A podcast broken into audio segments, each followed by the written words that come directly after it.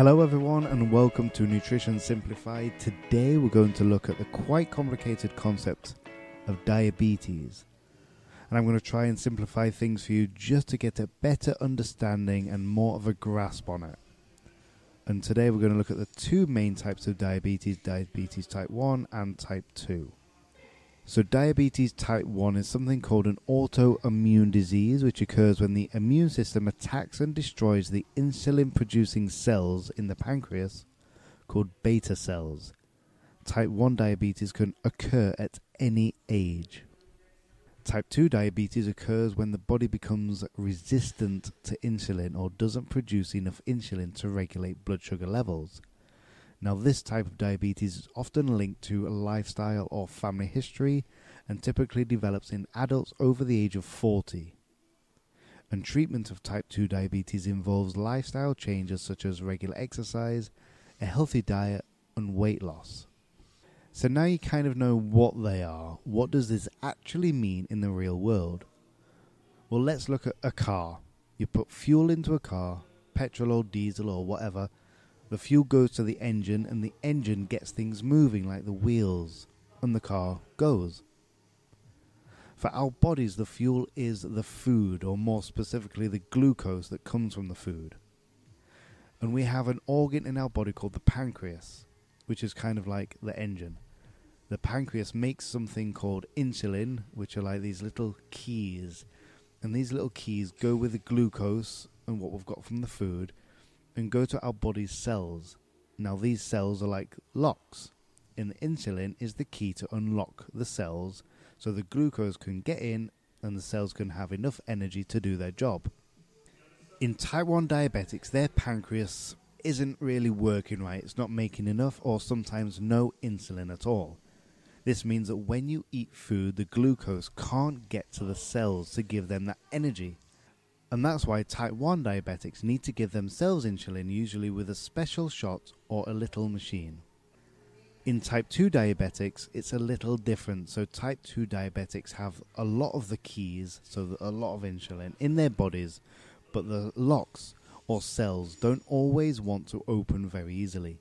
So, it's like having a, a big bunch of keys, but the locks are just that little bit rusty and stuck, and the keys don't fit very well the insulin resists on the cell, also known as insulin resistance. And so, even if there's plenty of insulin, the glucose will have a hard time getting into the cells. Good news here, though, is that with a little bit of help, like eating healthy foods, staying active, and just making better lifestyle changes, you can make the locks work much better.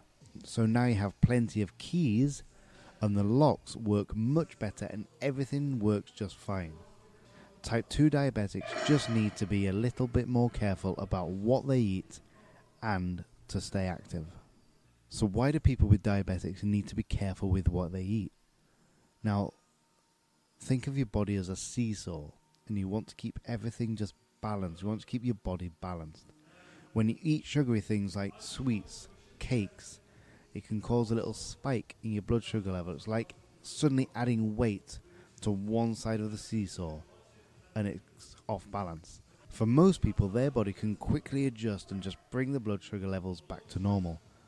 But for people with diabetes, especially if it's not well controlled, it can be harder for their bodies to do this.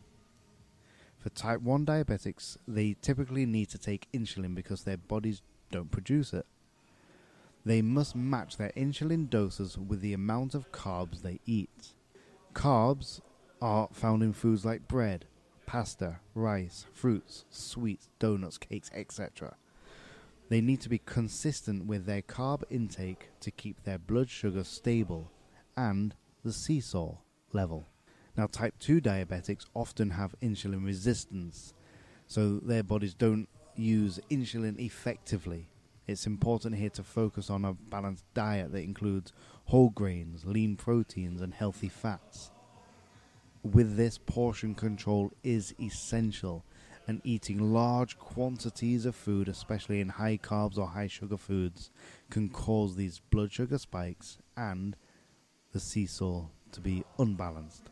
So, diabetics will often carry around Lucozade or jelly babies Well, if their blood sugar gets too low and the seesaw goes the other way, they may need a quick source of sugar to bring that back up to a safe level.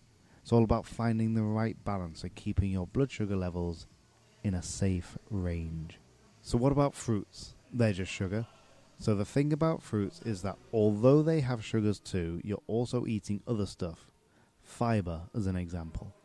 The fiber in the fruit, such as the skin, helps slow down how the sugar gets into the blood. So, it's more of a steady and slow release of energy. It's still a good idea, though, to pay attention to how much fruit you eat and not eat too much all at once. So, ladies and gentlemen, that's been Diabetes, Nutrition, Health, Fitness Simplified. Thank you so much. I've been Ashley Hawksworth, and until next time, we'll see you soon. Take care.